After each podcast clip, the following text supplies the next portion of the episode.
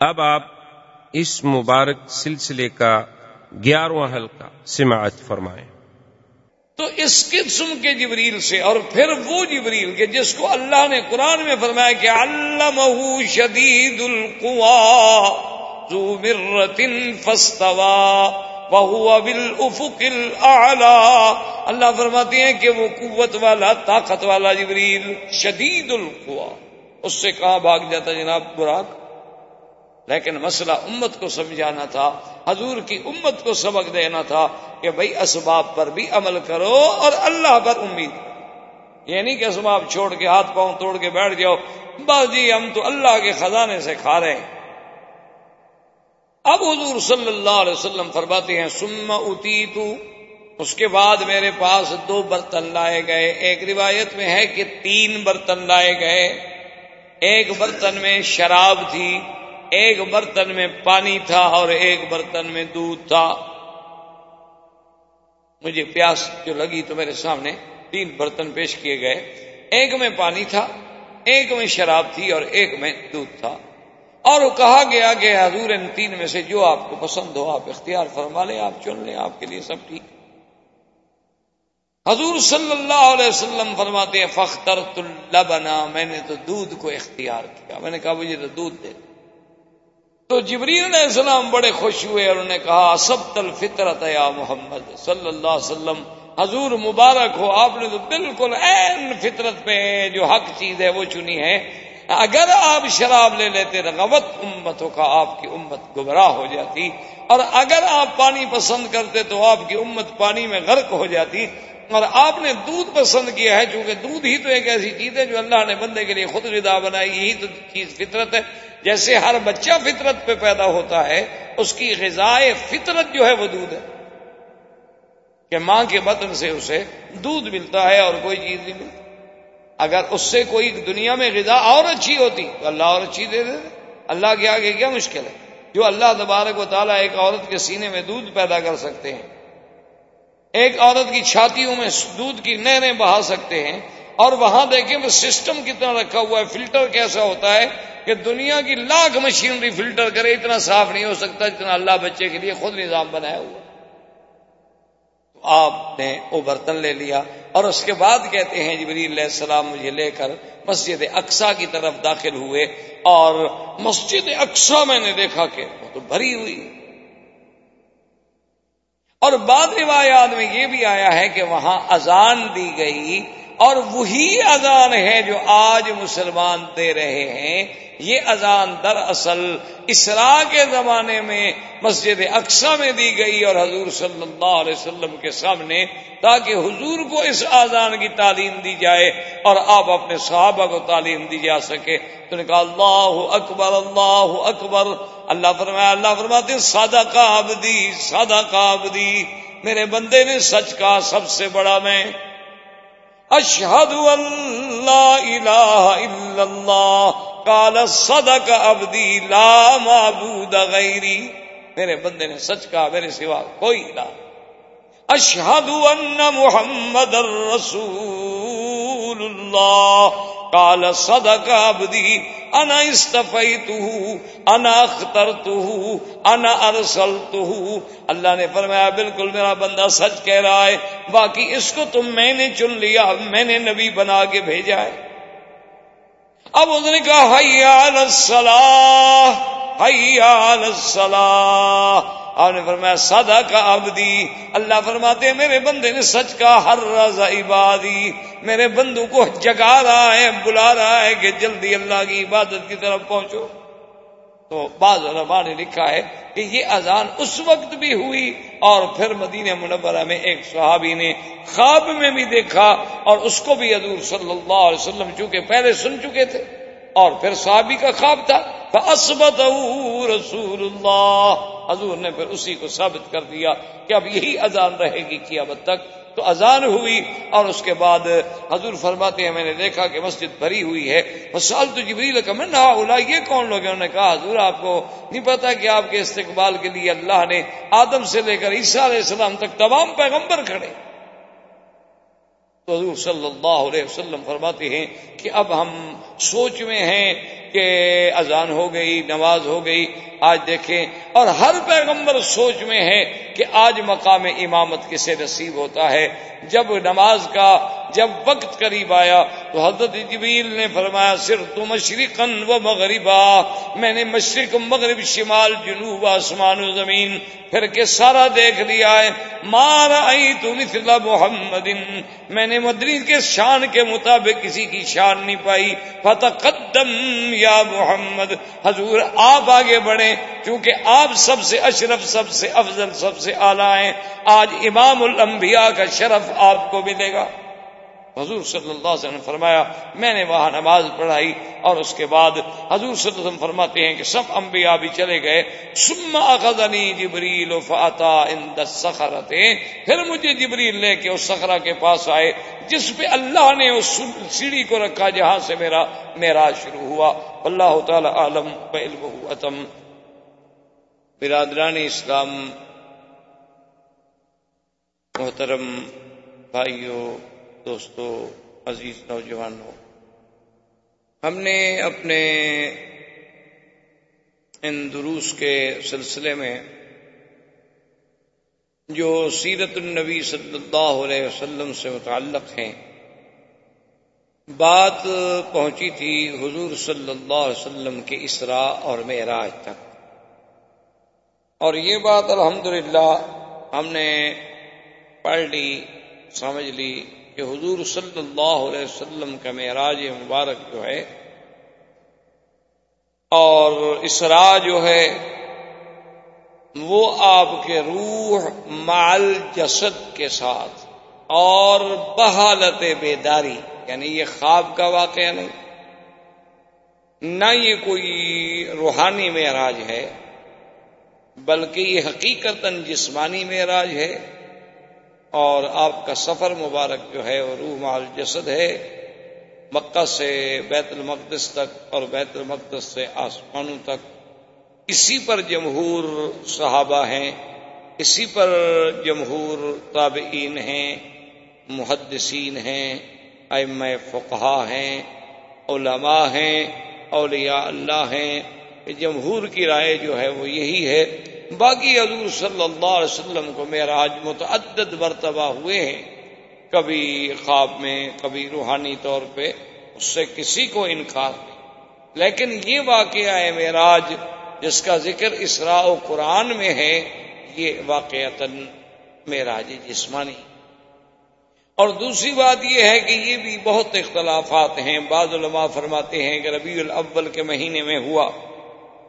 اور بعض علماء نے لکھا ہے کہ رمضان المبارک میں ہوا اور بعض علماء نے لکھا ہے کہ یہ رجب کے مہینے میں ہوا، لیکن راج قول، مشہور قول یہی ہے کہ رجب کا مہینہ تھا اور حضور صلی اللہ علیہ وسلم آپ کی ہجرت مبارک سے ڈیڑھ سال قبل جو ہے، یہ واقع عظیم جس میں حضور صلی اللہ علیہ وسلم کی عظمت شان، آپ کی رفعت آپ کی بلندی اور آپ کی قلب مبارک کے لیے تسلی کہ میرے مدنی صلی اللہ علیہ وسلم آپ کو فارو مشرقین کے معارضے سے نہ گھبرائیں، نہ دلگیر ہوں کہ آسمان میرے ہیں، یہ زمینیں میری ہیں، یہ کائنات میری ہے۔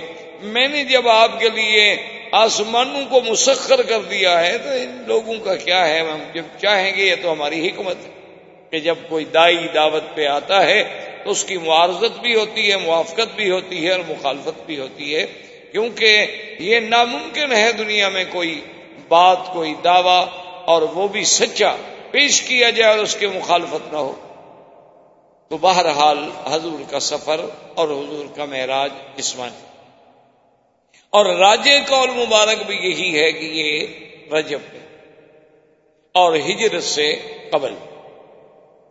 اب ہم نے تقریباً درس سابق میں اس بات تک پہنچے تھے کہ حضور صلی اللہ علیہ وسلم براق پر سوار ہو کر بیت المقدس میں پہنچے۔ راستے میں حضور نے بڑے اللہ کی قدرتوں کے مناظر دیکھے، جس کا ذکر آپ سن چکے۔ مسجد اقسا میں پہنچنے کے بعد سیدنا جبریل علیہ السلام نے وہ آپ کا جو براق تھی، اس کو مسجد کے باہر ایک پتھر کے ساتھ باندھ دیا۔ اور پھر حضور کو لے کر اندر تشریف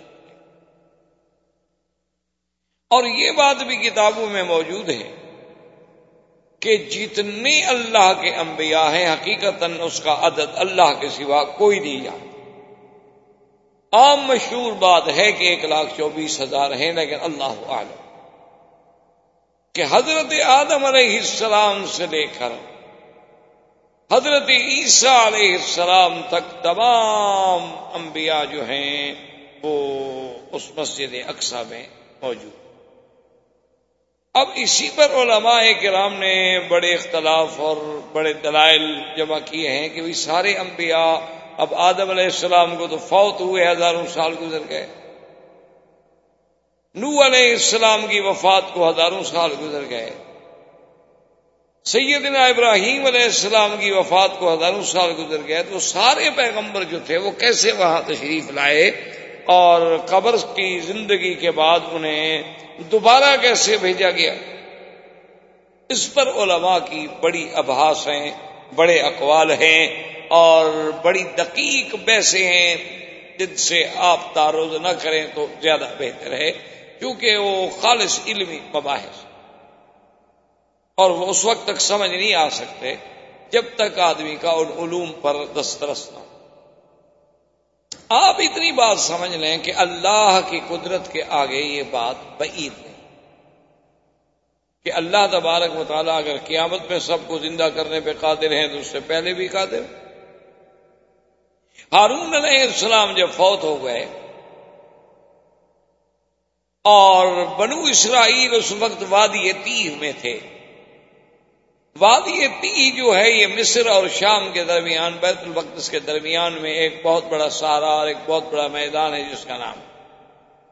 اور یہ وادی تی جو ہے تقریباً نوے میل لمبی اور ستائیس میل چوڑی ہے۔ اسی میں اللہ نے بنو اسرائیل کو قید کر دیا تھا، چھ لاکھ آدمیوں کو۔ کہ چالیس سال تک وہ اسی میں سرگردان پھرتے رہے اور باہر نہیں نکل سکے۔ تو اسی وادی یتیح میں حضرت سیدنا ہارون علیہ السلام کی وفات ہو گئی۔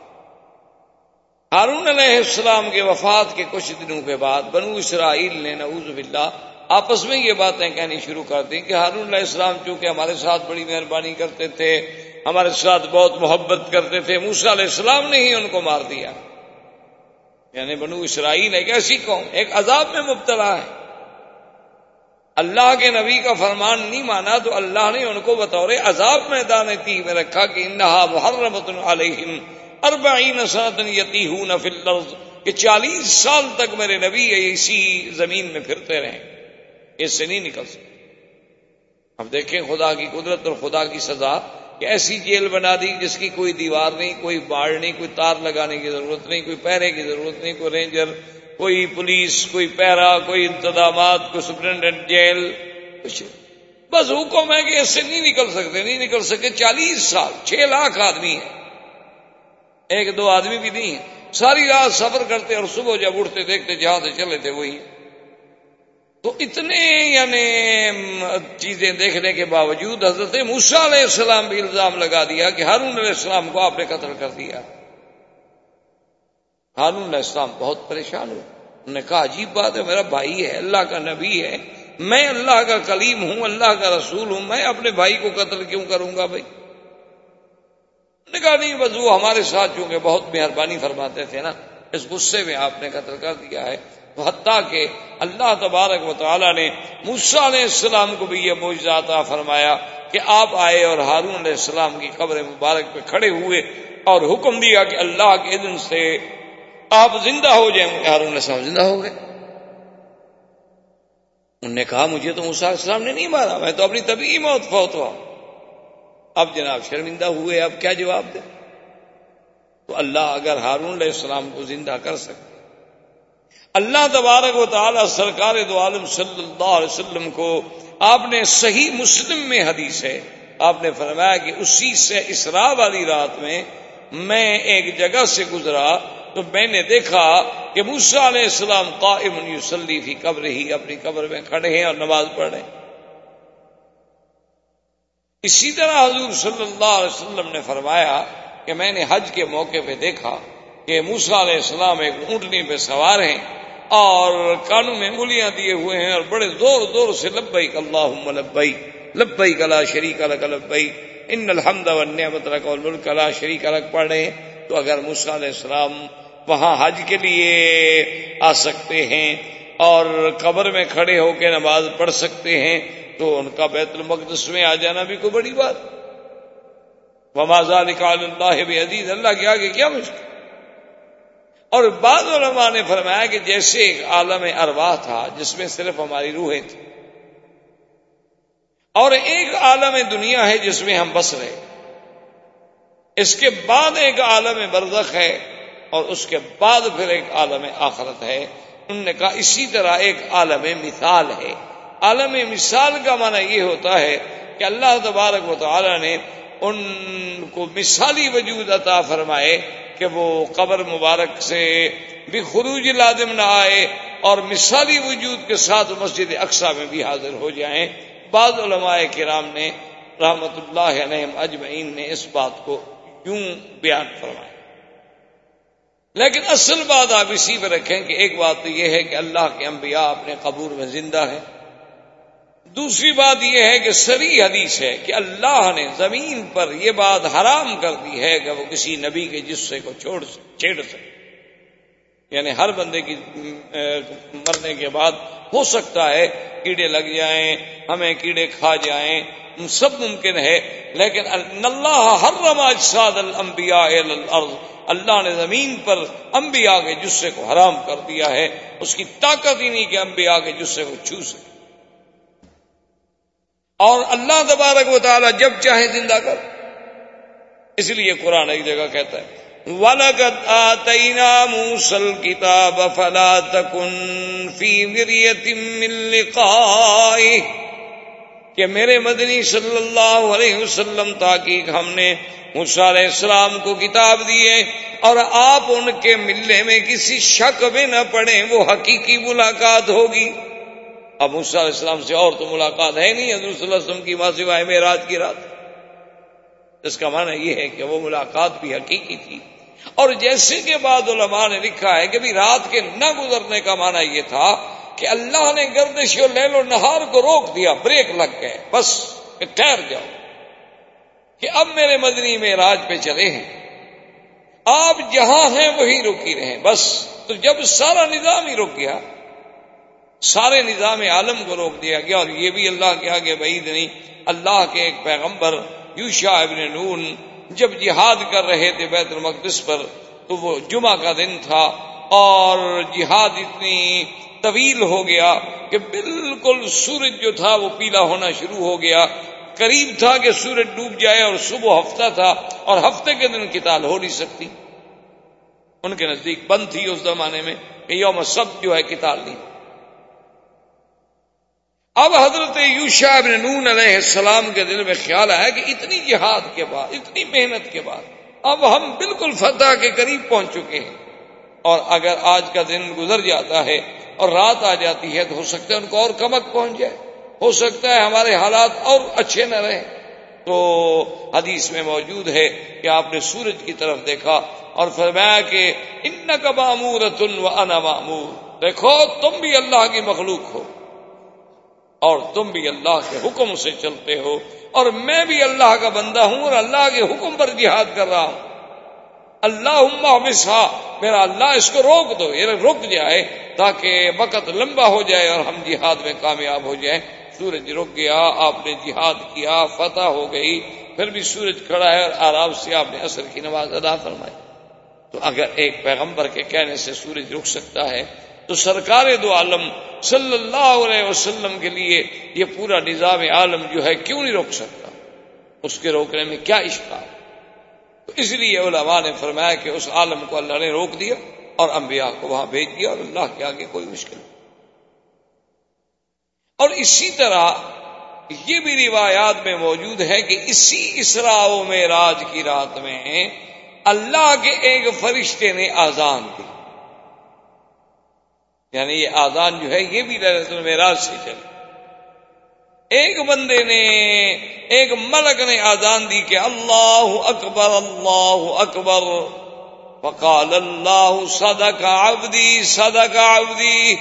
جب اس نے کہا کہ اللہ اکبر، اللہ بڑا ہے تو اللہ نے فرمایا ہاں میرا بندہ سچ کہہ رہا ہے، میں ہی بڑا ہوں، مجھ سے بڑا کون؟ جب اس نے کہا، اشہد اللہ الہ الا اللہ. اللہ نے فرمایا سادا کا ابدی میرے بندے نے سچ کہا ہے، کیونکہ لا معبود بحق سوا، اللہ کے سوا کوئی الہ نہیں. اس نے کہا، اشہد ان محمد الرسول اللہ.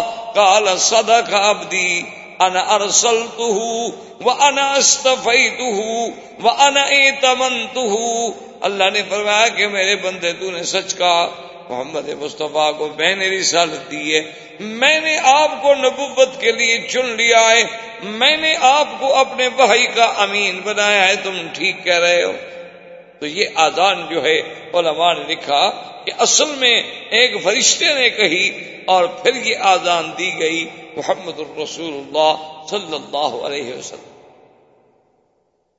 اور ایک حدیث میں آتا ہے کہ ایک صحابی نے خواب دیکھا تھا، وہ بھی بعید نہیں کہ ابھی معراج کی رات بھی یہ چیز دکھائی گئی ہو اور ایک صحابی کو خواب میں بھی دکھلا دیا گیا ہوتی ہے کوئی ایسی بات نہیں ہے کہ دو آدمی خواب نہیں دیکھ سکتے۔ یا ایک واقعہ یہاں پیش ہے، ایک واقعہ کسی اور جگہ پیش ہے۔ تو اب جناب علماء فرماتے ہیں کہ آزان جب ہوئی تو حضرت آدم علیہ السلام سے لے کر سیدنا عیسیٰ علیہ السلام تک ہر پیغمبر اپنے دل میں متفکر بھی ہے، خیال بھی ہے اور تمنا بھی ہے کہ بھئی آج امامت کسے ملے گی۔ آدم علیہ السلام کے دماغ میں یہ خیال ہے کہ انا ابو البشر، کہ میں ہی تمام انسانیت کا باپ ہوں، مجھ سے زیادہ کون آج بلا مستحق ہو سکتا نو علیہ السلام کا خیال ہے کہ انا اول رسول ارسل الى اہل الارض، ساری دنیا کے لیے سب سے پہلے میں پیغمبر ہوئی اس کو بھیجا گیا۔ تو میرا زیادہ حق۔ ہر پیغمبر اسی سوچ میں ہے علیہ السلام کی اپنی سوچ ہے، عیسیٰ علیہ السلام کی اپنی سوچ ہے۔ لیکن جبریل نے کھڑے ہو کے اعلان کیا، انہوں نے کہا کہ اے معاشر الانبیاء، تم جو کچھ کہہ رہے ہو، سچ کہہ رہے ہو، لیکن خدا کی قسم ہے مارا آئی تم اسلام محمد صلی اللہ علیہ وسلم، میں نے محمد مدنی جیسا شان کسی کا نہیں دیکھا۔ فلیت قدم یا محمد محمد مصطفیٰ، آپ آگے آ جائیں۔ آج آپ امام ہوں گے اور انبیاء مقتدی ہوں گے۔ تاکہ وہ امام المرسلین، امام النبیین کا لقب جو ہے وہ سچا ہو جائے۔ یعنی آپ اندازہ کریں، امامت انبیاء کوئی معمولی سی بات۔ امام الانبیاء والمرسلین۔ اور امام اس کو بنایا جاتا ہے جو سب سے زیادہ علم رکھنے والا ہو، معلوم ہوا کہ اللہ نے سارے انبیاء سے زیادہ علم جو ہے وہ محمد مصطفیٰ صلی اللہ علیہ وسلم کو دیا تھا۔ اسی لیے حضور فرماتے ہیں اعطی تو علم الاولین والآخرین اللہ نے جو مجھ سے پہلے گزرے ان کا بھی مجھے علم دیا، جو میرے بعد آئیں گے لوگ ان کا بھی مجھے اللہ نے علم دیا ہے۔ علم الاولین والآخرین اسی لیے حضور صلی اللہ علیہ وسلم ایک دن اپنی مسجد مبارک میں تھے، خطبہ فرما رہے تھے اور جلال میں آ کے حضور نے فرمایا کہ اللہ نے آج میرے لیے سب کچھ روشن کر دیا ہے۔ جو کچھ مجھ سے پوچھنا چاہتے ہو پوچھو سوال۔ اب دیکھو بڑا ذاتی قسم کا سوال ہے، ایک صحابی کھڑے ہو گئے انہوں نے کہا جی میرا باپ کون؟ وجہ یہ تھی کہ لوگ ان پر تان کرتے۔ اس لیے انہوں نے کھڑے ہو کے سوال کیا تاکہ میری صفائی ہو جائے۔ حضور نے فرمایا، ابو کا اکاشا، تمہارا باپ اکاشا ہے۔ وہ بڑا خوش ہو گیا تو اکاشا کہ تو بیٹا تھا، بہت خوش ہوا۔ ایک اور آدمی کھڑا ہوا، حضور، میرا بھی ایک سوال ہے۔ آپ نے فرمایا، بس سبق کا اکاشا، وہ وقت ختم ہو گیا۔ میں نے تو کہا تھا تم لوگوں نے اس وقت تو پوچھا نہیں۔ مانا یہ ہوا کہ اللہ تبارک و تعالیٰ نے علم میں بھی آپ کو سب سے زیادہ افضل بنایا، اسی لیے تو امامت انبیاء کا شرف نصیب۔ اب حضور صلی اللہ علیہ وسلم فرماتے ہیں کہ سما اری جبی پھر مجھے آسمانوں کی طرف چڑھایا گیا۔ بفوزیت المعراج والسخرتی فرمایا ایک سیڑھی تھی جو بیت المقدس میں سخرا ہے، اس پہ رکھی گئی۔ اور جس کا تعلق آسمانوں سے تھا، معراج اسی لیے، معراج کہتے اسی چیز کو ہے سیڑھی عروج سے۔ اسی لیے آپ نے دیکھا نا کہ جب کوئی لنگڑا آدمی چلتا ہے تو یوں کر کے چلتا ہے بےچارا اس کو بھی کہتے ہیں آرج اسی طرح سیڑھی کو بھی کیوں کہا جاتا ہے کہ آدمی ایک پاؤں اونچے رکھے گا، ایک نیچے رکھے گا، ایک یوں رکھے گا۔ اسی لیے اس کا نام بھی معراج ہوا۔ اور پہلے دور میں تو یہ مسائل بڑے مشکل لگتے تھے کہ بھائی معراج اور اتنا بڑا آسمانوں کا سفر ہے اور اس کے بعد ایک سیڑھی پر طے کیا جا رہا ہے۔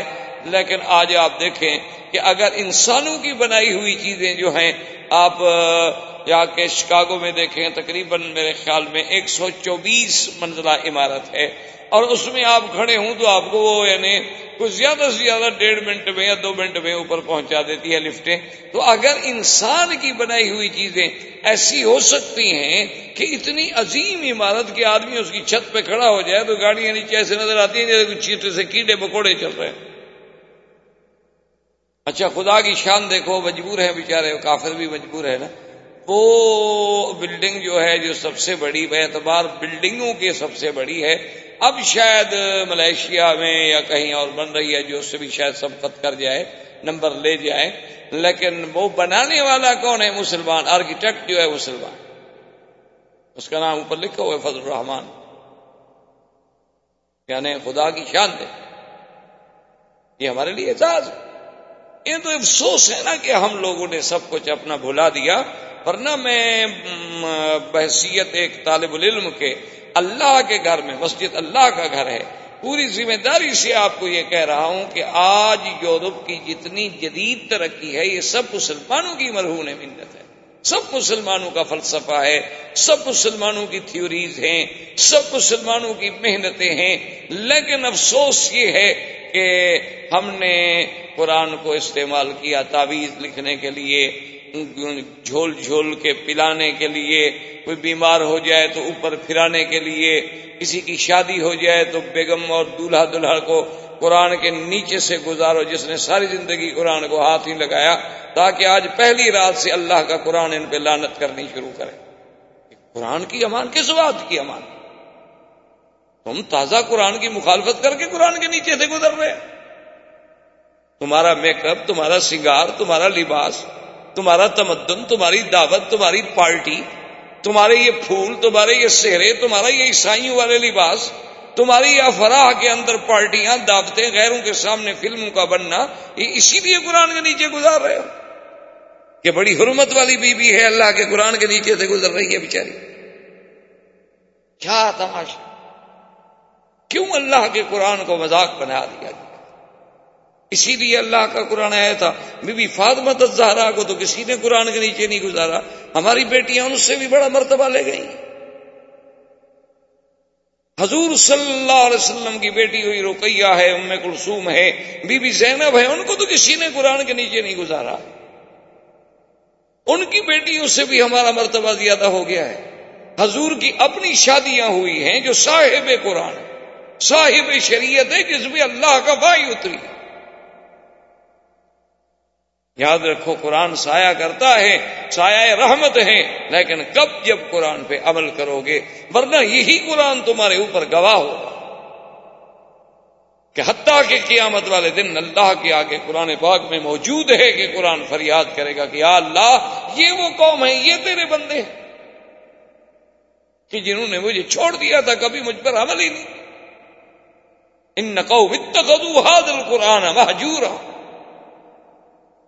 تو بہرحال میرے کہنے کا مقصد یہ تھا کہ اگر آپ ٹھنڈے دل سے دیکھیں تو حقیقت یہ ہے کہ ایک دعویٰ یا ایک علم دیا ہی اللہ کے قرآن نے ہے۔ آج پوری دنیا اٹامک انرجی اور فلاں اور فلاں سب سے پہلے یہ کس نے آئیڈیا دیا تھا؟ کس نے یہ نظریہ دیا تھا کہ ارسل علیہم طیرن ابابیر ترویہم بحجارت کہ ایک پرندہ آتا ہے، اس کی چونچ میں ایک پتھر ہے اور اوپر سے ڈالتا ہے اور تباہی کر دیتا ہے۔ ان قوموں نے ریسرچ کی۔ ساری دنیا آج تک اسی ارستو، اسی ابن سینا، اسی کے محتاج۔ ساری دنیا آج تک یعنی آپ دیکھ لیں کہ آج بھی اتنے جدید مشینری کے بعد یعنی آپ دعوے سے کہہ سکتے ہیں، آپ ہندوستان کو مجھ سے زیادہ جانتے ہیں۔ آج بھی ہندوستان میں جو عمارتیں موجود ہیں جن کے آثار سابقہ موجود ہیں، وہ اتنی جدید علوم و مشینری اور اتنی جدید فراوانیوں کے باوجود آج تک کہیں نہیں بن سکے۔ یعنی آج بھی وہ ضرب المسل ہے۔ آج بھی آپ دیکھیں احرام مصر جو ہیں، وہ اپنی مثال آپ ہیں۔ مسلمانوں کو تو اللہ نے اعتبار زمان کے اعتبار مکان کے اعتبار وسائل کے اعتبار علم کے یعنی ایسے ایسی نعمتوں سے نوازا ہے کہ اب ہم خود خدا کو چھوڑ دیں تو پھر اللہ ہم پر کہر نہیں کرے گا تو کیا کریں؟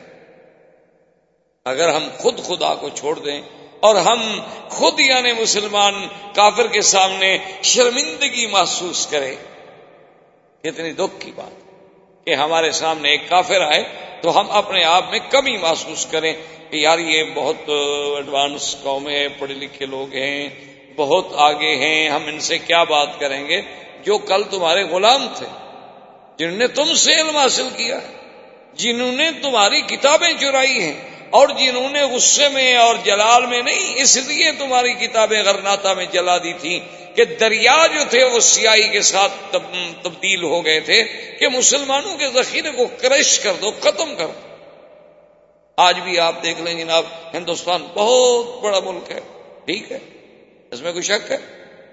آپ دیکھ لیں ہندوؤں کی اور متعصب ہندوؤں کی حکومت ہے لیکن آپ کا سب سے بڑا آئٹم پہ کام کرنے والا کون ہے؟ پھر بھی مسلمان۔ آپ تو کرکٹ نہیں جیت سکتے جب تک مسلمان ساتھ ہوں۔ ایسی قوم ہے آپ۔ کرکٹ نہیں جیت سکتے۔ اور نخرا اور تازہ اور روب یہ ہے ہاں ظلم کرنا بہادری نہیں ہوتی۔ کہ مسلمانوں کی بستیاں اجاڑ دو، کہیں بم مروا دو، کہیں کچھ کر۔ یہ کو بہادری بہادری تو یہ ہوتی کہ اتنے عرصے کے بعد تم مسلمانوں کا دل جیت لیتے۔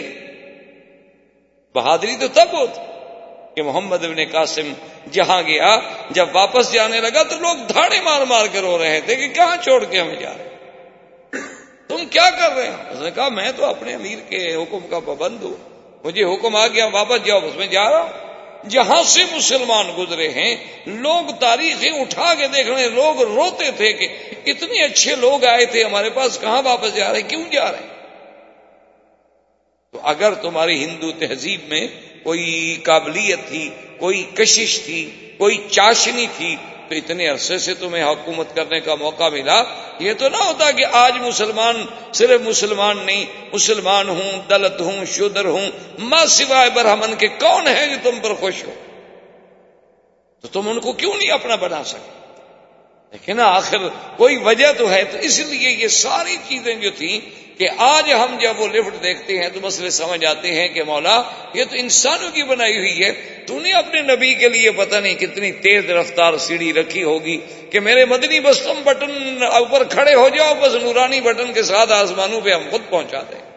تمہارے ذمہ کھڑا ہونا، ورنہ یہ نہیں کہ آپ چلتے رہیں اور سیڑھیوں پہ چڑھتے رہیں۔ حضور فرماتے ہیں سموری جبی دنیا پھر مجھے آسمان دنیا کی طرف جب ہم پہنچے تو وہاں دروازہ بند تھا، یہاں سے یہ بھی پتہ لگا کہ آسمانوں کے دروازے ہیں۔ یہ نہیں کہ جدید فلسفی جیسے کہتے ہیں جی آسمان تو ہے ہی نہیں۔ آسمان کا کہتے ہیں، وجود ہی نہیں۔ یہ کیا ہے؟ وہ کہتے ہیں، جو تمہیں نظر آتا ہے، یہ نیلگم فضا فضا ہے۔ اس کے اثرات ہیں، وہ نظر آتے ہیں، آسمان نہیں۔ یہ جھوٹے ہیں۔ جب اللہ قرآن میں کہتا ہے کہ ہم نے آسمان پیدا کیے ہیں اللہ خلق سبا سماوات انتباق اللہ فرماتے ہیں، ہم نے آسمان سات بنائی ہیں طبق۔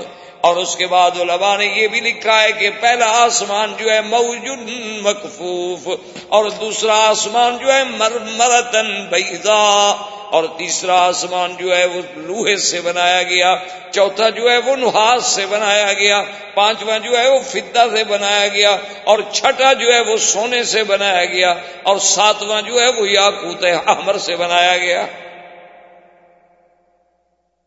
ہر آسمان اپنی اپنی جنسی الگ، لیکن خدا کی شان دیکھو زمین کی جنس ایک، زمینیں بھی ساتھ ہیں وہ من الارض مثلہن اللہ نے فرمایا قرآن میں کہ زمینیں بھی اسی طرح جیسے آسمان ساتھ ہیں، زمینیں بھی ساتھ ہیں، لیکن زمین کی جنس ایک ہے۔ زمین مختلف نہیں یعنی ساتوں طبقات اس کے جو ہیں، ان کی اسی لیے قرآن جہاں بھی نام لے گا، آپ دیکھیں کہ آسمان کا جمع کا سگا آئے گا، زمین کا مفرت کا سگا آئے گا۔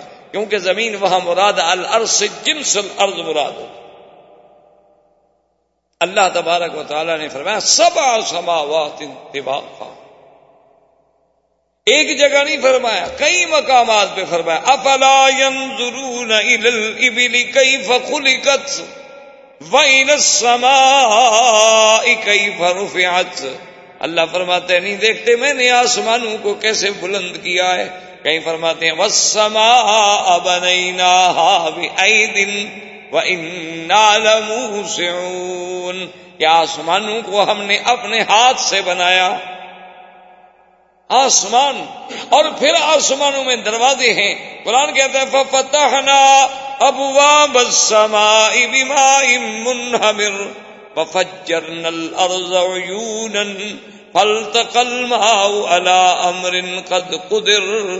اللہ فرماتی ہیں کہ ہم نے آسمانوں کے دروازے کھول دیے جب نوح کی قوم پہ عذاب آیا۔ تو ہم نے آسمانوں کو حکم دیا، کھول دو دروازے کا، اوپر سے بھی پانی برساؤ۔ یاد رکھو، پانی کے خزانے جو ہیں، بعض آسمانوں میں ہیں اور بعض بادلوں میں ہیں۔ بعض اللہ نے زمین کے نیچے رکھے ہیں اور بعض کو اللہ نے یعنی برف کی شکل میں پہاڑوں کے اوپر جمایا ہوا ہے کہ بغیر ٹینکیاں بنائے ہوئے تمہارا اتنا پانی اللہ نے محفوظ کر دیا ہے۔ اور وہ اتنی ایسی چیز جامد کر دی ہے کہ اس میں کوئی کچھ جراثیم، کچھ کچھ اثر ہی نہیں کر سکتے کوئی چیز قریب جائے، خود ٹھنڈے سے مر جائے۔ اور محفوظ۔ اچھا ایک دن میں دھوپ میں پڑے تو پگھل جائے، ایسا بھی نہیں ہوتا۔ اللہ کا ایک ایسا نظام ہے۔ اور پھر وہ بادل یعنی پہاڑوں کے عروق ہیں، رگے ہیں۔ ان رگوں کے ذریعے کچھ پانی تو بالکل زمین کے نیچے چلا جاتا۔ جس کو تم پھر اپنا کنویں کھود کے پانی نکالتے ہو۔ جس میں تم اپنا اور کچھ پانی ایسا ہوتا ہے جو زمین کی سطح پہ گرتا ہے، جس کو تم نہروں کے اندر قید کرتے ہو، دریاؤں کے اندر قید کرتے ہو، ڈیم بنا کے پابند کرتے ہو، اور کچھ آسمانوں کے اوپر دریا ہے۔ اسی لیے روایات مبارک میں آتا ہے کہ عرش جو ہے وہ دریا پر ہے، پانی پر ہے، کیونکہ عرش کے نیچے ایک دریا ہے، رحمت۔ تو اللہ چاہتے ہیں تو کبھی وہاں سے پانی برسا دیتے۔ ہیں اور کبھی چاہتے ہیں تو بادل نیچے سے پانی کے قطرات لے کے اکٹھے ہوتے ہیں اور پھر اس سے پانی برستا ہے۔ اس لیے قرآن نے دونوں جگہ ذکر کیا۔ کسی جگہ پر ہم فتحنا ابواب السماء بماء منہمر۔ اور کہیں فرماتے ہیں انتم انزلتموه من المزن ام نحن المنزلون؟ کیا ان بادلوں سے تم پانی برساتے ہو؟ کہتے ہیں نا جی وہ زمین کا سکل کشش کا جو درجہ تھا، وہ زمین میں وہ درجہ کس نے پیدا کیا؟ سیدھی بات کرو، کیوں کان کو یوں گما گما کے پکڑتے ہو؟ زمین تم نے بنائی ہے، ہوائیں تم نے بنائی ہیں، دریا تم نے بنائی، جب خدا نے بنایا، سیدھی بات کرو گے اللہ باغ بارش دیتے ہیں، جب چاہتے ہیں، نہیں چاہتے نہیں دیتے ہیں۔ تو اللہ تبارک و تعالیٰ کے نبی جب آسمانوں پہ پہنچے تو حضور سرکار دو عالم فرماتے ہیں کہ جبریل علیہ السلام نے وہاں دروازے پر ناک کی تو اندر سے پوچھا گیا کہ من کون ہو؟ کہا جبرائیل، میں جبریل ہوں۔ کہا، من ماں کا تمہارے ساتھ کون ہے؟ کہا محمد صلی اللہ انہوں نے کہا، میرے ساتھ تو محمد مصطفیٰ ہے کالا حلب عیسائی نہیں کہ آپ کو دعوت بھیج دی گئی میراج کی۔ نے کہا کہ ہاں سم یفتا فرماتے ہیں کہ پھر میرے لیے دروازہ کھولا گیا اور جب میں آسمان کی سیر کر رہا تھا، اب جناب بڑے بڑے اشکال لوگوں نے کتاب لکھے ہیں جی کہ اللہ نبی آسمانوں پہ کیسے چلے گئے، راستے میں قرآم حریر ہے اور راستے میں کئی قرات ہیں، ان کو عبور کرنا بڑا مشکل ہے۔ وہ کیسے اس سے جا سکتے ہیں؟ وہ اللہ کے بندے کچھ دیکھو، اصل وجہ یہ تھی کہ جیسے لکھا ہے نا، شاہ ولی اللہ محدث دہلوی نے، اللہ ان کی قبر پہ رحمت فرمائے۔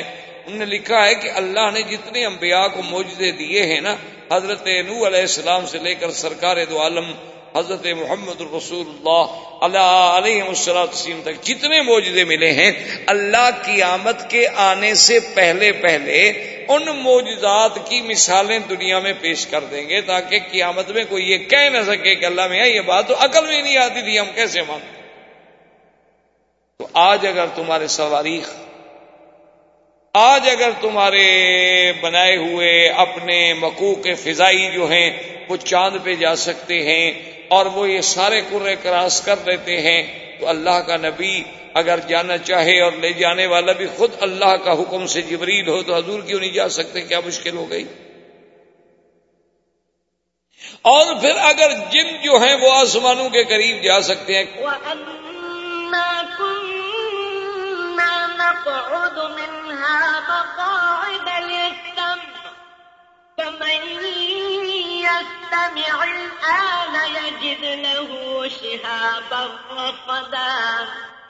کہ ہم نے اپنے سننے کے لیے وہاں ٹھکانے بنا رکھے تھے، اگر جن وہاں جا سکتے ہیں، تو سرکار دو عالم، رحمت دو جہاں، صلی اللہ علیہ وسلم وہاں کیوں نہیں جا سکتے؟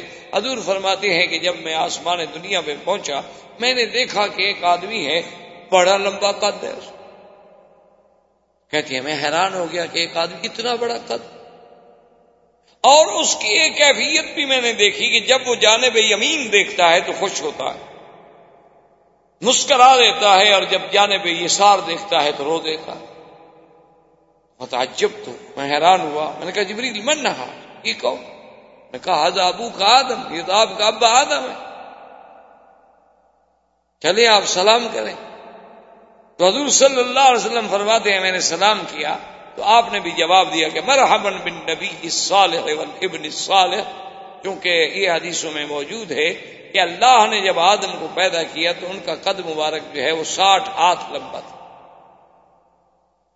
بڑے بادلوں کا عجیب ہوتے ہیں نا، اب اسی حدیث مبارک کا ذکر ہو رہا تھا تو ایک آدمی نے سوال لکھا کہ جی آپ نے حدیث مبارک پڑھی ہے کہ آدم علیہ السلام کا قد مبارک جو ہے وہ ساٹھ ہاتھ تھا، تو ہاتھ آدم کے تھے یا ہمارے تھے؟ دیکھیں نا جی قوم کی سوچ ہے نا ماشاء اللہ بڑی باریک بیت قوم ہے ہماری ماشاء اللہ وہ محاورہ نہیں ہے کہ بال کی کھال نکالتے ہیں۔ یہ وہی قومیں ہیں ماشاء اللہ اللہ ہدایت کے فیصلے فرما دے۔ تو حالانکہ بڑی واضح سی بات تھی، انہوں نے کہا اللہ کے بندے، جب ہم نے آدم دیکھا ہی نہیں تو آدم کے ہاتھوں کا ہمیں کیا پتا بھائی؟ ایک سمپل سی بات ہے کہ اللہ ہمیں جو سمجھا رہے ہیں تو صاف بات ہے کہ ہمارے ہاتھ سے سمجھا رہے ہیں، جو ہاتھ ہم نے دیکھا نہیں اسے سمجھانے کا کیا مانا میں آپ سے کہوں کہ میرے گھر میں جو ریڈیو ہے وہ اس جیسا ہے۔ کون؟ کس جیسا؟ یہ کوئی بات ہوئی؟ میں کہوں گا کہ اس جیسا۔ تو آپ کو سمجھنے میں تب آسانی ہوگی تو جب اللہ کہہ رہے ہیں ساٹھ ہاتھ، تو ساٹھ ہاتھ کہنے کا معنی یہ ہے کہ تمہارے ہاتھ آدم کو ہم نے دیکھا نہیں، تو آدم کے ہاتھ کا ہمیں کیا پتا؟ ایک بات ایسی بات ہے۔ لیکن ایک تو اصول ہوتا ہے کہ چلو بھائی، کسی نہ کسی شکل میں مولویوں کو چھیڑا کرو اچھا ہے، مفت کا۔ چلو، اور پھر کوئی جواب نہ آیا تو کہا دیکھو جی ہم کتنے پڑھے لکھے مولوی صاحب چپ ہو گئے۔ میں نے سوال پوچھا تھا نا جی۔ تو مولوی صاحب جواب دیں آپ سے جتنے سوال پوچھے جائیں گے، آپ دے دیں گے جواب۔ نہیں، اپنے بارے میں کوئی فکر نہیں۔ صرف مشکل مسئلہ جو ہے، وہ وہ ہے کہ جو تھوڑا سا اللہ کا نام لیتا ہو، اللہ کے دین پہ چلتا ہو، وہ بیچارہ مشکل میں ہوتا ہے۔ اسی لیے وہ تھا نا کہ رقیب انہیں رپٹ لکھوا دی جا کے تھانے میں کہ اکبر نام لیتا ہے خدا کا اس زمانے میں۔ تو آج کل تو اللہ کا نام لینا اور دین کا کام کرنا بھی بڑا مشکل ہوتا عجیب عجیب سوال ہوتے ہیں کہ آدمی جناب پڑھ کے حیران بھی ہوتا ہے اور پھر جواب بھی دینا پڑتا ہے، کیا کریں؟ اس قوم سے گزارا تو کرنا۔ تو بہرحال حضور صلی اللہ علیہ وسلم نے فرمایا کہ میں نے پوچھا کہ جبرائیل یہ ادھر دیکھتے ہیں تو خوش ہو جاتے ہیں ادھر دیکھتے ہیں، رونے لگ جاتے ہیں، کیا بات ہے؟ ان نے فرمایا کہ محمد بدنی جب ادھر دیکھتے ہیں تو اللہ ان کو ان کے اولاد کے وہ عالم دکھلاتے ہیں، ارواح کا جو مومن ہے جو جنت پہ جانے والے ہیں، تو خوش ہو جاتے ہیں کہ ماشاء اللہ میری اولاد میں اتنی جنت پہ جائیں گے۔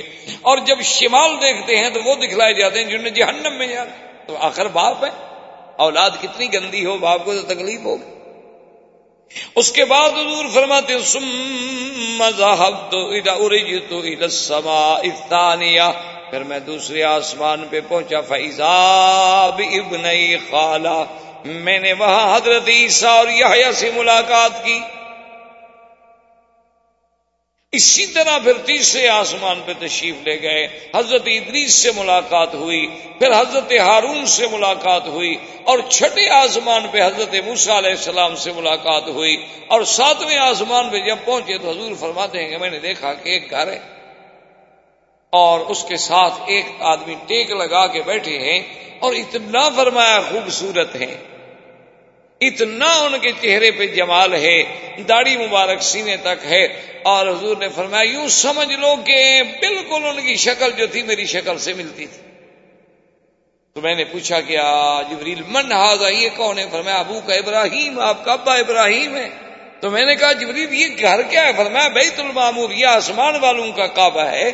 جیسے اللہ نے زمین میں کعبہ بنایا ہے، اسی طرح ساتویں آسمان پر بھی کعبہ ہے۔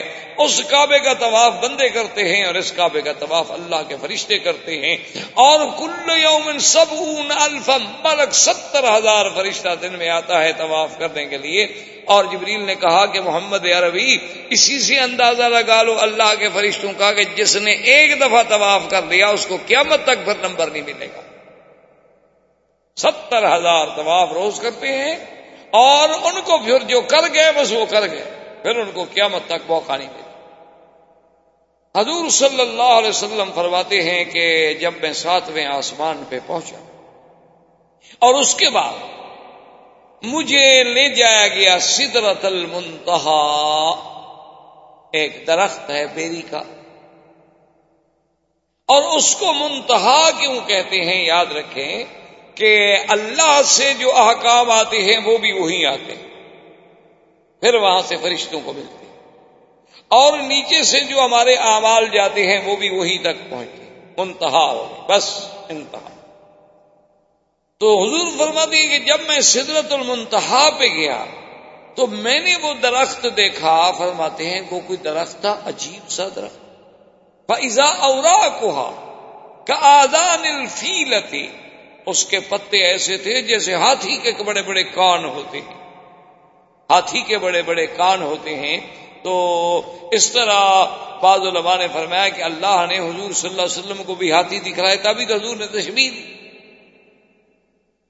اور فرمایا بھائی سما روحا اور اس کو جو پھل لگے ہوئے تھے نا جو بیر لگے ہوئے تھے، وہ ہماری طرح کے نہیں تھے، فرمایا کلال حجر جیسے بنو حجر کے مٹکے ہوتے ہیں نا، بڑے بڑے، ایسے بڑے بڑے پیر تھے اس کے۔ اور حضور نے فرمایا کہ اس کے ہر پتے پہ اللہ کا فرشتہ تھا۔ اور اس کے بعد فرماتی ہیں کہ میں ابھی کھڑا دیکھ رہا تھا کہ اس کو ایک نور نے ڈھانپ لیا، جس کو قرآن کہتا ہے سدرت ماں کزب الفواد مارا لقد را من آیات ربه الكبرى۔ اللہ تبارک و تعالیٰ فرماتی ہے کہ جب ڈھانپ لیا، ڈھانپنے والی چیز اس رحمت نے سدرا کے درخت کو اور اس کے بعد جو کچھ میرے مدنی نے دیکھا بالکل حقیقت ہے، نہ تو آنکھوں کو دھوکا لگا ہے اور نہ دل میں کوئی غلط خیال آیا، بلکہ اللہ نے آپ کو اپنی بڑی بڑی نشانیاں دکھلائی ہیں۔ اور اس کے بعد حضور فرماتے ہیں کہ سم مغشیا نور، پھر اس کے بعد ایک منظر بدلتا ہے کہ اس میں ایک ایسا نور چھا جاتا ہے۔ فرمایا کہ میں بیان کرنے سے قاصر ہوں، میں بیان نہیں کر سکتا کہ وہ کیسا نور تھا۔ فرمایا لمبا نہ اسی لیے علماء نے لکھا ہے کہ اندازہ کریں کہ حضور صلی اللہ علیہ وسلم جیسا فصیح السان افسل انسانی شخص جو ہے، وہ نہ بیان کر سکے تو اور کس کی طاقت ہے کہ وہ بیان کرے گا؟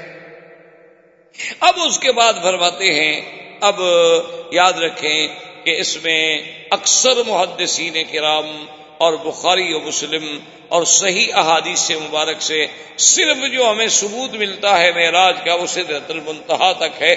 لیکن بعض روایات میں یہ بھی ہے کہ اس کے بعد پھر رف رف آئے۔ اور فرماتے ہیں کہ مجھے اس پہ بٹھایا گیا۔ رف رف کی پوزیشن یوں تھی، یوں سمجھنے کہ جیسے ایک قالین بچھا دیا جائے اور قالین پہ کوئی کھڑا ہو۔ اور جب وہ اس کو اوپر اٹھایا گیا تو میں نے دیکھا کہ جبریل تو کھڑے ہو گئے۔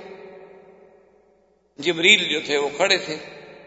تو میں نے کہا، جبریل، تم کیوں رک گئے؟ تم تو میرے ساتھ آئے ہو، تم تو زمین سے میرے ساتھ ہو۔ اس نے کہا کہ یا محمد صلی اللہ علیہ وسلم، اب میں اس جگہ سے آگے جو ہے بالکل نہیں جا سکتا۔ اگر میں ذرا بھی تجاوز کروں تو مجھے جلا دیا جائے گا۔ میری طاقت نہیں ہے کہ میں اگلے تجلیات کو برداشت کر سکوں۔ اس لیے کسی نے کیا خوب لکھا ہے؟ اس نے کہا کہ جہاں جبریل جیسے نوری فرشتے کے مقام کی انتہا ہوئی، وہاں سے پھر میرے مدنی کے مزید میں راج کی ابتدا۔ صلی اللہ علیہ وسلم۔ صلی اللہ علیہ وعلا وسلم تسلیما کثیرا کثیرا۔ اسی طرح یعنی بڑا ایک شاہ جی رحمت اللہ علیہ کا ایک لطیفہ یاد آیا کہ کسی دور میں وہ اتفاق ہوا ختم نبوت کے مسئلے پر، تو قادیانیوں سے مقابلہ تھا۔ تو اس میں ایک بریلوی علماء کی طرف سے ایک بڑے بزرگ ہوتے تھے ان کے ساتھ بھی لفظ نورانی ایک تو آج کل ہے ہمارے نورانی صاحب، ایک اس زمانے میں۔ ان کے ساتھ بھی لفظ نورانی لگتا تھا۔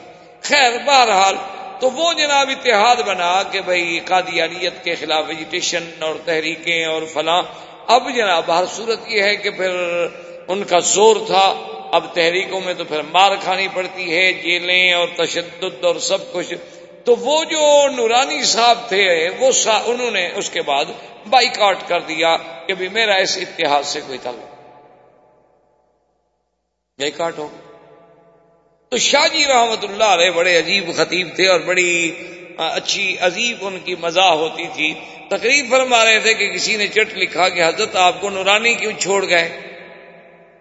تو شاہ جی مسکرائے، انہوں نے کہا، بھائی، ان کی تو پرانی عادت ہے، یہ میرے نانے کو بھی چھوڑ گیا صدرت المنتا انہوں نے کہا، ان کی تو پرانی عادت ہے، یہ راستے میں ہی چھوڑ جاتا تو اس میں ہمارا تو کوئی قصور ہے نہیں۔ اس نے کہا، وہ نوری تھا نا، اس لیے چھوڑ گیا۔ میں اگر خاکی بندہ مدنی کے ساتھ ہوتا تو جل جاتا، لیکن ساتھ تو نہ چھوڑتا نا۔ لیکن نوری تھا جل گیا تو یہ بھی نوری لوگ ہیں، ہم خاکیوں کے ساتھ چل نہیں سکتے، ہم کیا۔ تو بہرحال یہ تو ایک لطیفہ تھا۔ تو اس کے بعد حضور صلی اللہ علیہ وسلم فرماتے ہیں کہ پھر میرا اللہ تبارک و تعالی کا قرب نصیب ہوا۔ اور اسی پہ ابن عباس فرماتے ہیں کہ حضور نے اللہ کی زیارت کی اور اللہ تبارک و تعالی نے ابراہیم کو خلیل اللہ کا لقب بخشا۔ اور موسا کو کلیم اللہ کا رقب بخشا اور مدنی کو رویت کا شرف بخشا جو کسی پیغمبر کو نہیں ملا کہ اس نے اپنے رب کی دیدار کی ہو، یہ صرف ملا تو سرکار دو عالم صلی اللہ علیہ وسلم کو ملا اور اس کے بعد اللہ نے فرمایا کہ میرے مدنی، آپ کی امت کے لیے تحفہ ہے کہ فرض تعالی امت خمسون سلاطن کہ پچاس نمازیں ہم نے آپ کی امت میں فرض کی۔ پہلے آکام بڑے سخت اچھا اگر جنابت ہو جائے مثلا، سات دفعہ غسل۔ اگر کپڑا پہ کچھ لگ جائے تو پہلے تو ایک حکم تھا کہ کاٹ دو، پھر حکم ملا کہ سات دفعہ دھلو گے، دھو گے تو تب پاک۔ اور نمازیں بھی پچاس ہوئی۔ پچاس نمازیں فرض ہونے کے بعد جب حضور صلی اللہ علیہ وسلم ایک ہدیہ عظیمہ لے کے آئی اسی لیے علماء نے لکھا ہے کہ یاد رکھو، ساری شریعت جو ہے، وہ جبریل لے کے آئے ہیں۔ ایک نماز ہے جو خود میرا بدنی محمد مصطفیٰ لے۔ ہر حکم نبی جتنا ہے، رمضان کے روزے ہیں، حج ہے، زکوٰۃ ہے، جہاد ہے، نکاح ہے، طلاق ہے، میراث ہے آکام ہے سب لانے والا جبریل ہے۔ ایک نماز ایسی چیز ہے جو لانے والے خود محمد الرسول۔ اور جیسے ملی کب معراج کی رات میں، اسی لیے حدیث میں آتا ہے کہ نماز جو ہے، دراصل یہ بھی مومن کا معراج ہے۔ کہ مومن جب نماز پڑھتا ہے، حدیث میں آتا ہے کہ ایسے انداز میں نماز پڑھو کہ ان کا ترا کہ گویا تم خود خدا کو دیکھ رہے ہو۔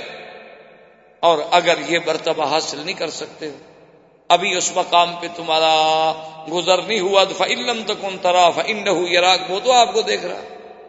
کم از کم یہ تو تصور کر لو۔ یہ تو نہیں کہ نماز پڑھ رہے ہو دور سے دیکھا جائے، معلوم ہوتا ہے کہ کھیل رہے ہیں، کوئی رومال بنا رہا ہے، کوئی کپڑے ٹھیک کر رہا ہے۔ کوئی جناب ماشاء اللہ کبھی گھڑی نکال کے ٹائم دیکھ لیتے ہیں، کبھی پیسے نکال کے اس میں ڈال دیے، کبھی اس کو پکڑ کے ادھر کھڑا کر دیا، کبھی اس کو ادھر کر نماز نہ ہوگی تماشا ہوا۔ اور پھر دلال دیتے ہیں کہ جی جائز ہے، بالکل جائز ہے، ضرورت کے لیے تھوڑا ہے کہ کھیلتے رہو۔ ہم بھی مانتے ہیں کہ جائز ہے، لیکن جب ضرورت ہو، یہ کہاں لکھا ہوا ہے کہ بلا ضرورت بھی جائز ہے؟ اور جی حضور صلی اللہ علیہ وسلم دو قدم آگے تشریف لے گئے تھے، پھر دو قدم پیچھے تو نفل نماز پڑھ رہے تھے، فرض میں تو کبھی نہیں۔ نفل نماز میں تو توسع ہوتا۔ تو بہرحال خیر، حضور صلی اللہ علیہ وسلم جب واپس آئے، حتیٰ کہ پتہ ہے، ایک آدمی حضور کے سامنے اس نے صرف یوں کیا نماز میں۔ یوں تھوڑا سا کچھ انسان ہے، کچھ بھی ہو جاتی ہے۔ حضور نے فرمایا، لو خشع قلبه لخشع جوارے ہو اگر اس کے دل میں خوشبو ہوتا تو اس کے ہاتھ میں بھی خوشبو ہوتا، کبھی نہیں ہلتے۔ اس کا مطلب ہے کہ اس کے دل میں ڈر نہیں، جس کے دل میں ڈر ہو وہ ہلے گا تھوڑا۔ یا وہ کوئی دوسری بات سوچ سکتا ہے۔ آپ دیکھیں ایک ہائی کورٹ کے جج کے سامنے آپ کھڑے ہوں، دیکھیں کیا حال۔ ایک مجسٹریٹ کے سامنے کھڑے ہوں، دیکھیں آپ کیا حال۔ ہے اپنے متعلقہ آفیسر امیڈیٹ باس کے سامنے کھڑے ہوں، دیکھیں آپ کا کیا حال ہے۔ لیکن خدا کی دربار میں جو چاہ مر اور جی سر ننگا بھی نماز ہو جاتی۔ ہاں جی بالکل ہو جاتی۔ کون کہتے نہیں ہوتی؟ بغیر کمیز کے بھی ہو جاتی ہے۔ جب وہ اتارتے ہو کمیز بھی اتار دیا کرو کیا فرق پڑتا ہے؟ نماز اس کے بغیر بھی ہو جاتی۔ بغیر کمیز کے بھی نماز ہو جاتی۔ صرف آدمی کے سرا سے لے کر گھٹنے تک اگر کپڑا باندھا ہوا ہے اور باقی بدن پہ کپڑا نہ ہو تو نماز تو ہو جاتی ہے۔ تو پھر جب آپ آتے ہیں، آج کل گرمی کا موسم اچھا ہے کہ بات تو بھی لٹکا دیا۔ نماز پڑھ کے پھر جب واپس گئے تو پہن لی۔ تو تماشا ہوا، کوئی عبادت تو نہ ہوئی نا جی۔ کہ جو آدمی جو چاہے، جس کی مرضی آئے، جو چاہے۔ خود فلسفہ، خود حکم، خود قاضی، خود منصف، خود گواہ، خود شاہد، خود بیان کرے اور اللہ کا قرآن کہتا ہے، یا بنی آدم زینت اند کل مسجد، کہ جب میرے لال یہ نماز کے لیے آؤ تو پوری تیاری کر کے آؤ، کہ اللہ کے دربار میں جا رہے ہو۔ اچھی طرح لباس ہو، کپڑے اچھے ہوں، خوشبو لگی ہوئی ہو وضو کر کے آؤ اور بالکل خوشبو خزو کے ساتھ، قلب و قالب کے ساتھ اللہ کی طرف متوجہ ہوں۔ جب اللہ اکبر کرو، اللہ حضور نے فرمایا کہ جب تم نے نظر ذرا ادھر ہٹا دی تو اللہ بھی اپنی نظر رحمت ہٹا دے۔ اللہ کا نبی تو نظر نہیں ہٹانے دیتے اور ہم کھیلتے رہیں۔ حضور صلی اللہ علیہ وسلم کو جب پچاس نمازیں فرض ہوئی اور پچاس نمازیں لے کر آپ واپس آئے تو جب آپ چھٹے آسمان پہ تشریف لائے تو آپ کو سب سے پہلے حضرت موسا علیہ السلام نے استقبال کیا اور موسا علیہ السلام نے پوچھا کہ مادہ فرد علیہ گیا محمد؟ کیونکہ یہ سنت اللہ ہے کہ اللہ جب کسی کو اتنی بلندیوں پہ پہنچاتے ہیں تو پھر کچھ نہ کچھ اس کے لیے احکام بھی نافذ فرماتے ہیں۔ کیا فرض ہوا؟ حضور نے فرمایا، فرض اعلی امتی خمسون سلواتن میری امت پہ اللہ نے پچاس نمازیں فرض کی ہیں۔ نے کہا ارج الا رب فصل تخفیف کہ محمد مصطفیٰ، مہربانی کرو، واپس جاؤ، اللہ سے تخفیف مانگو۔ کہاں پچاس نمازیں آپ کی امت پڑھے گی؟ میں نے بنو اسرائیل کو دیکھا ہے، وہ تین نمازیں نہیں پڑھتے، آپ کی امت پچاس نمازیں پڑھے۔ آپ کی امت تو ماشاء اللہ یہ تو ہو سکتا ہے کہ وہ پچاس فلمیں بیٹھ کے دیکھ لے چوبیس گھنٹے میں لیکن پچاس نمازیں نہیں پڑھ سکتے۔ فلم دیکھے نا ماشاء اللہ جناب، اسی سال کا بوڑھا بھی ہو تو بالکل نظر ہلتی نہیں۔ معلوم یہ ہوتا ہے کہ بالکل یہاں رک گئی ہے اور جام ہو گئی ہے پتلی۔ اور اللہ کے کعبے میں آئے تو کبھی ادھر رخ ہے، کبھی ادھر رخ ہے۔ پتہ نہیں کیا قوم ہے، ہم کدھر جا رہے ہیں، مجھے تو آج تک یہ سمجھ نہیں آ سکتا بلکہ ایک میرا دوست ہے مر گیا بیچارے، اللہ ان کی قبر پہ رحمت فرمائے۔ بالکل بوڑھے آدمی، ستر سال سے بھی عمر زیادہ تھی میرے خیال میں۔ اور بڑی ماشاء اللہ بےچارے بوڑھے ہو گئے تو اینک شینک بھی لگاتے تھے۔ تو ایک دن میں کبھی کبھی جاتا تھا ان کی خبر گیری کرنے کے لیے۔ تو ایک دن میں گیا تو بیٹھے تھے اپنے کمرے میں، بڑی مشکل سے بےچارے اٹھے، بوڑھے آدمی تھے، دروازہ کھولا۔ اور بیٹھ گیا جب تو اپنا میں نے دیکھا کہ وہ سامنے تو ٹی وی شی وی چل رہا ہے۔ میں نے کہا تو اس کو تھوڑا سا بند کر دیں گے۔ میں کر دوں۔ آپس میں باتیں کرنے کے لیے میں نے کہا، میں ایسا کوئی نیک آدمی نہیں کہ نیکی کے لیے بند کر رہا ہوں۔ میں نے آپ سے باتیں کر تو خیر، میں نے اس کو بند کر دیا۔ تو اس کے بعد وہ رو کے جناب سننے لگے کہ ابھی ابھی مجھے ایسے تھوڑی سی نیند آ گئی تھی۔ ابھی ابھی سیدنا ابو بکر صدیق رضی اللہ تعالیٰ کی زیارت ہوئی۔ ابھی ابھی تشریف لائے تھے۔ میں نے کہا، حضرت، فلم چل رہی تھی اور اس وقت بند تھی؟ جب حضرت ابو بکر آئے تھے، تمہارے کمرے میں بدبخت فلم چل رہی تھی اور حضرت صدیق بھی یہاں آئے تھے، میں نے کہا، مجھے پاگل بناتے ہو کسی اور بے وقوف الو کو مرید بناؤ، میں اتنا جلدی نہیں بے وقوف بنتا تمہارے آگے۔ اور تمہارے یہاں فلم چل رہی ہو کہتے ابھی ابھی سیدنا صدیق آئے تھے، کیا بکواس کر رہے ہیں؟ خدا کا خوف کرو، اللہ سے ڈرو کہ جہاں یہ منقرات ہوں، وہاں تو کوئی فرشتہ داخل نہیں ہوتا جی جائے کہ سیدنا ابو بکر آ جائے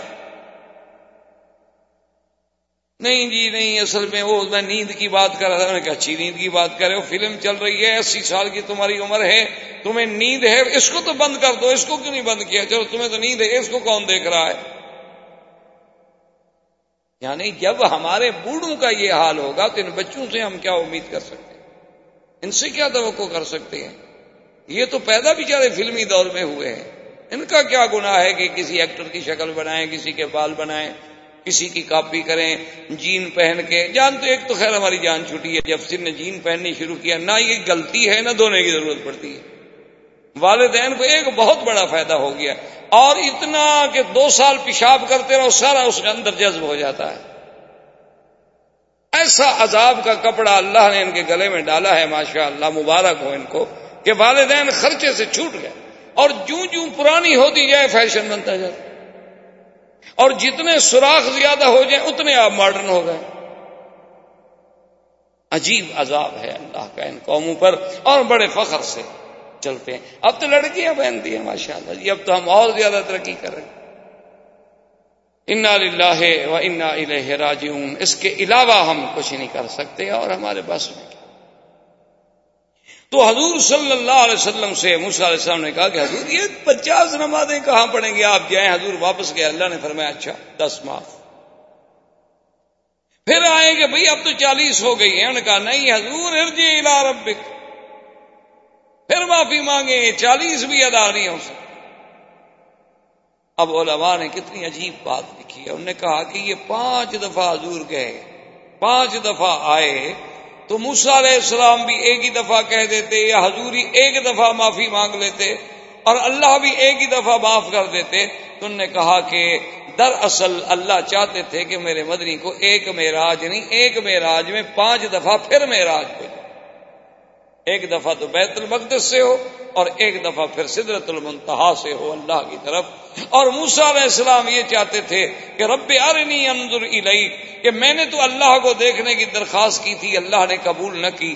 میں خدا کو تو نہ دیکھ سکا، لیکن جو آنکھیں خدا کو دیکھ رہی ہیں، میں ان کو تو دیکھتا رہوں بار بار۔ کم سے کم یہ آنکھیں خدا کو دیکھ چکی ہیں۔ چلو میں خدا کو نہ دیکھ سکا تو محمد بدری کی آنکھوں کی زیارت تو کرتا رہوں۔ ورنہ تو ایک دفعہ میں بھی معافی ہو سکتی۔ آخر جب پانچ نمازیں رہ گئیں اور اللہ نے یہ فیصلہ فرما دیا کہ آپ کی امت پڑھے گی پانچ، لیکن لکھیں گے ہم پچاس۔ لا بدل القول لدی، کہ میرے مدنی ہمارے ہاں فیصلے نہیں بدلے کرتے۔ لیکن اب یہ ہے کہ امت آپ کی نماز تو پانچ پڑھے گی۔ منجا اب الحسن فلح اشر و لیکن ثواب جو ہے ہم ان کو پچاس کریں واپس آئے موسا نے کہا، حضور، پھر جا ربی۔ اب مجھے بار بار درخواست کرنے سے حیا۔ اب اللہ نے جو فیصلہ فرما دیا ہے، مجھے قبول ہے۔ آخر دعوانا ان الحمد للہ رب العالمی برادران اسلام، اس سلسلہ دروس میں ہم نے کافی دنوں سے اپنے دروس کا تعلق جو ہے وہ سیرت نبی پاک صلی اللہ علیہ وسلم سے رکھا ہے۔ اور الحمد للہ کہ اللہ تبارک و تعالیٰ کی توفیق سے، عنایت سے، فضل و کرم سے حضور صلی اللہ علیہ وسلم کی سیرت مبارک کے کچھ پہلو آپ کے زمانہ ولادت سے لے کر آپ کے اسرا و معراج تک بات پہنچی۔ اصل بات تو بہرحال یہ واضح ہے کہ اگر ہم ساری دنیا کی زبانیں، ساری دنیا کی کلمیں، ساری دنیا کے اقول و افکار اکٹھے کریں سور صلی اللہ علیہ وسلم کی سیرت کا بیان نہیں مکمل ہو سکتا۔ یہ تو ہماری خوش نصیبی ہوتی ہے کہ ہمیں بھی اس میں کچھ حصہ نصیب ہو جائے۔ جیسے ایک بڑا تاریخی واقعہ ہے کہ جب سیدنا یوسف علیہ السلام مصر کی منڈی میں نیلام ہو رہے تھے، تو ایک بڑھیا عورت جو تھی وہ بھی آ رہی تھی اور تھوڑے سے سوت کا چیزیں جو تھیں وہ اس کے پاس تھی۔ کسی نے پوچھا کہ بیوی تم کہاں جا رہی ہو اس منڈی میں؟ یہ تو غلاموں کی منڈی ہے، یہاں تو غلام فروخت ہوتے ہیں۔ یہاں تو شاہوں کا کام ہے بدشاہوں کا، امیروں کا، غنیوں کا۔ تو اس نے کہا، میں نے سنا ہے کہ یوسف علیہ السلام جو ہے وہ نیلام ہو رہے ہیں۔ تو انہوں نے کہا جی بات کر رہی ہو تمہیں تو عام غلام خریدنے کی طاقت نہیں ہے۔ اچھی جائے کہ تم یوسف علیہ السلام کی خریدار بنو۔ اس نے کہا، بیٹا، مجھے پتا ہے کہ میں نہیں خرید سکتی۔ میرے پاس کہاں دولت، کہاں پیسے، کہاں طاقت؟ لیکن کم از کم خریداران یوسف میں ہمارا نام تو لکھا جائے۔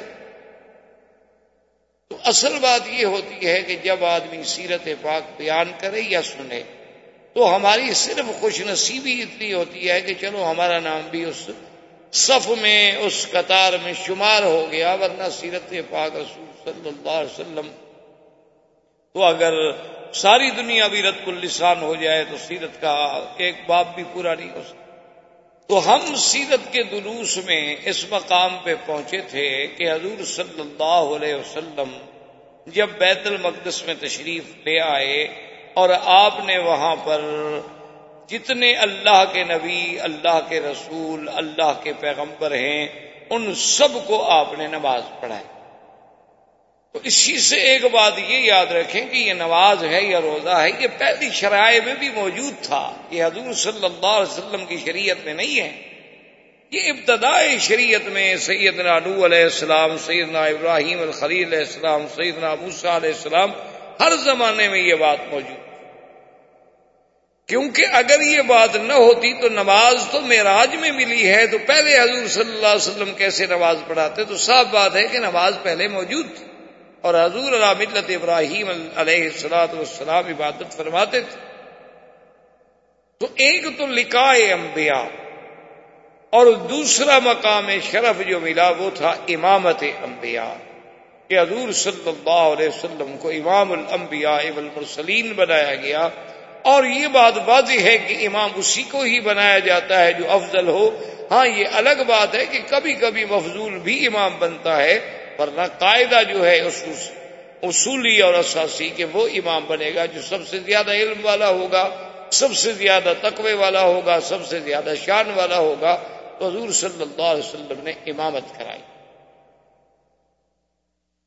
اور اسی بیت المقدس میں حضور صلی اللہ علیہ وسلم نے جب پانی کی خواہش کا اظہار فرمایا تو آپ کے سامنے تین برتن پیش کیے گئے۔ بعض روایات میں یہ ہے کہ دو برتن پیش کیے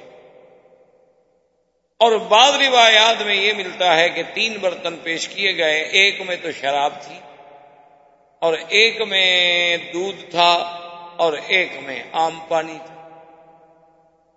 اور ایک روایت میں یوں بھی آتا ہے کہ ایک میں شراب تھی، ایک میں شاد تھی، اور ایک میں دودھ تھا۔ بہرحال حضور صلی اللہ علیہ وسلم کے سامنے یہ چیزیں پیش کی گئیں۔ تو حضور صلی اللہ علیہ وسلم نے آپ نے دودھ کو اختیار فرمایا اور باقی برتن جو تھے وہ واپس کر دیے۔ تو جبریل علیہ السلام نے حضور کو مبارک پیش کی کہ یا رسول اللہ صلی اللہ علیہ وسلم، آپ کو مبارک ہو کہ اخترت الفطرت کہ آپ نے وہ چیز چنی ہے جو انسان کی فطرت سے تعلق رکھتی ہے۔ اگر خدا نہ خاصہ آپ شراب والا برتن لے لیتے تو غبت امتوں کا آپ کی امت تو پوری کی پوری گمراہ ہو جاتی اور ڈوب لیکن آپ نے دودھ کو اختیار فرمایا ہے اور دودھ جو ہے یہ انسان کی فطرت سے تعلق رکھتا ہے۔ اسی لیے یہ اتنی بڑی نعمت ہے کہ اللہ تبارک و تعالیٰ نے بچے کے پیدا ہونے کے بعد اس کے لیے جو غذا تجویز فرمائی ہے وہ دودھ ہے۔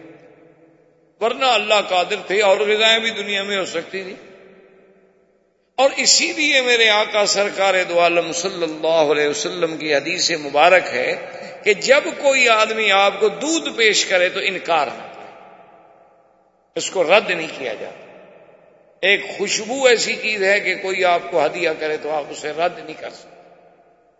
اور ایک دودھ ایسی نعمت ہے کہ اگر کوئی آدمی آپ کو پیش کرے تو آپ اس کو رد نہیں کر سکتے، اس کو ٹھکرا نہیں سکتے۔ ہاں یہ بات یاد رکھیں کہ بعد اوقات آدمی پہلے پی چکا ہے اب وہ نہیں پی سکتا یا بعض اوقات انسان کے بیماری ہے، کوئی تکلیف ہے، جس میں دودھ سے ڈاکٹر نے منع کیا ہوا ہے، لیکن پھر بھی لے لے اس کے ہاتھ سے اور لینے کے بعد تھوڑا سا ایک گنڈ لے کے رکھ دے تاکہ حضور صلی اللہ علیہ وسلم کی سنت پہ عمل ہو جائے کہ یہ ایک ایسی نعمت ہے کہ جسے ہم رد نہیں کر سکتے۔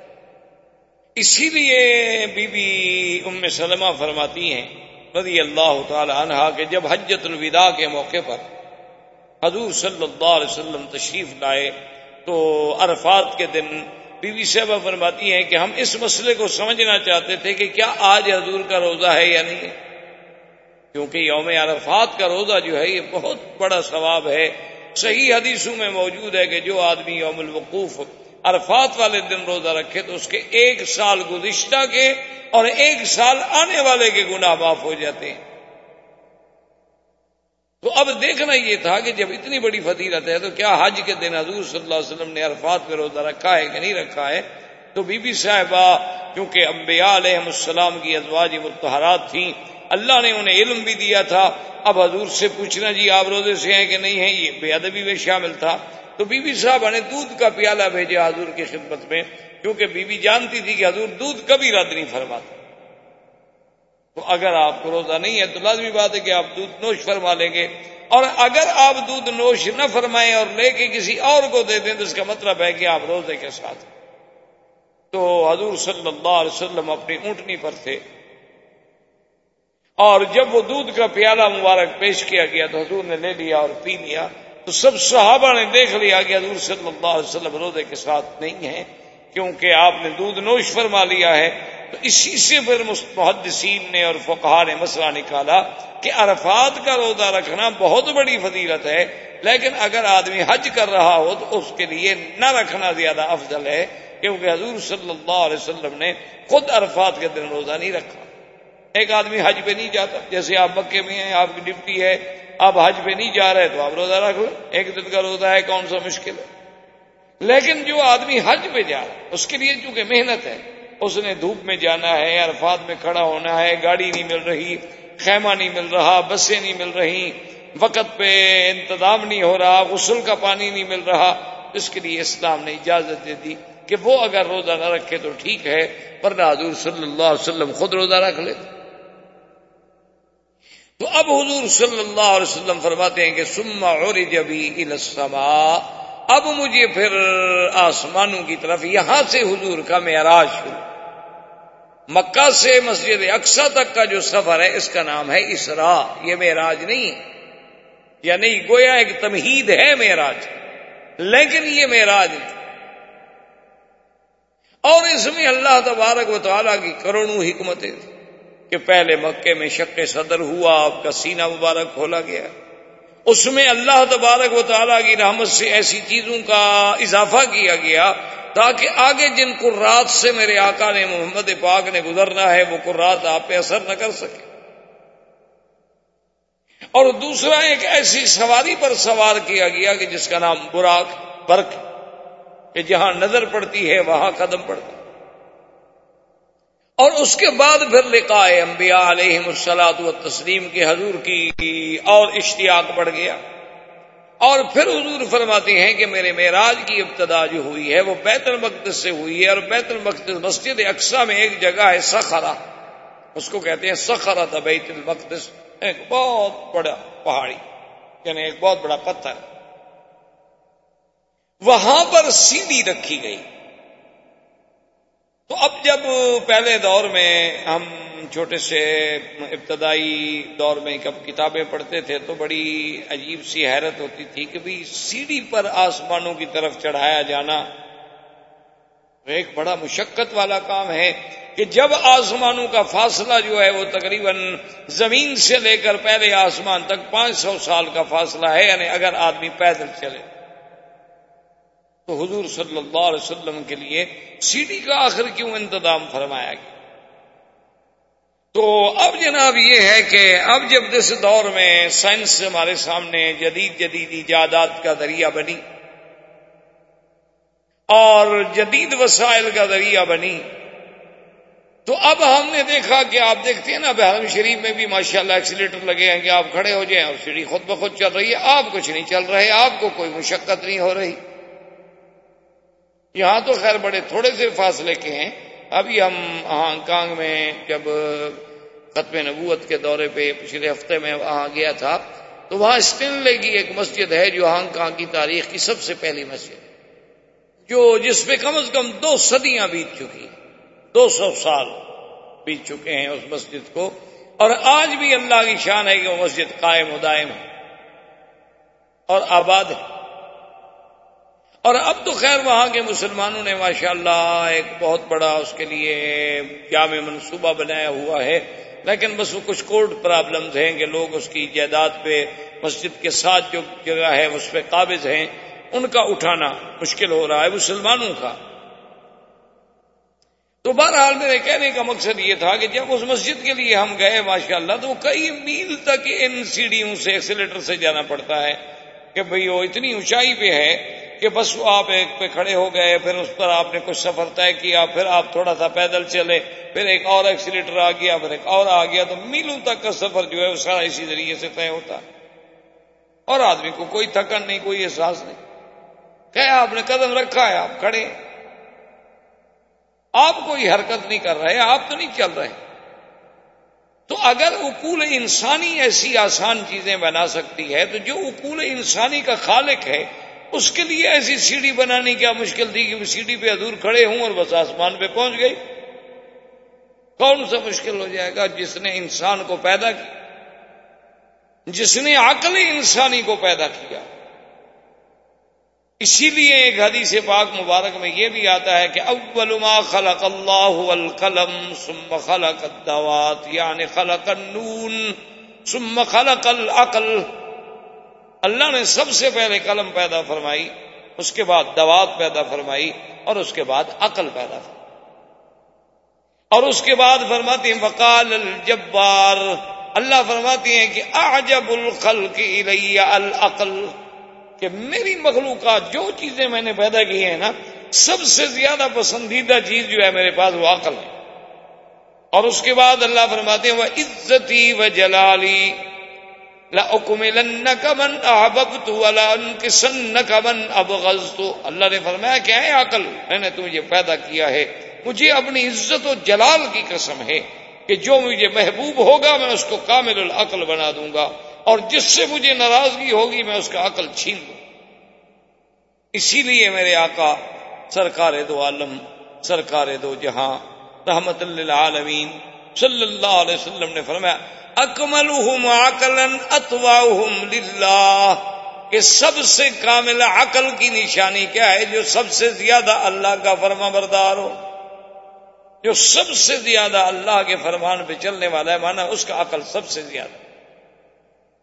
اسی لیے یعنی آپ حیران ہوں گے کہ علماء قرآن و سنت کا یہ فیصلہ ہے کہ کافر جو ہے، اس کا عقل نہیں ہوتا۔ آپ کے لیے تو خیر یہ نئی بات ہوگی، کیونکہ آپ نے تو سب کچھ علمی کافروں سے پڑھا ہے، آپ کہیں گے ان کا کیسے عقل نہیں ہوتا؟ آپ کی تو ساری کتابیں ان کی لکھی ہوئی۔ تو اصل بات یہ ہے کہ یہ قرآن کا فیصلہ ہے اور نس قطعی ہے کہ قیامت والے دن جب کافروں کو جہنم میں ڈالا جائے گا اور ان کو ملائکہ کہیں گے کہ بد بختوں تم جہنم میں جا رہے ہو، تمہارے پاس کوئی ڈرانے والا نہیں آیا۔ کالو لو کنڈا نسم او ناکل ما کننا فی اصحاب السعیر تو کافر کہیں گے کہ ہائے کاش، ہم نے ان آنے والوں کی بات سنی ہوتی یا کچھ عقل سے کام لیا ہوتا تو ہم آج جہنم میں نہ ہوتے۔ تو لہذا جو جہنمی ہے جو کافر ہے وہ عقل والا کیسے ہو سکتا؟ احباب کرام، اس کے بعد اب آپ اس مبارک سلسلے کی سی ڈی نمبر بارہ سماعت فرمائیں۔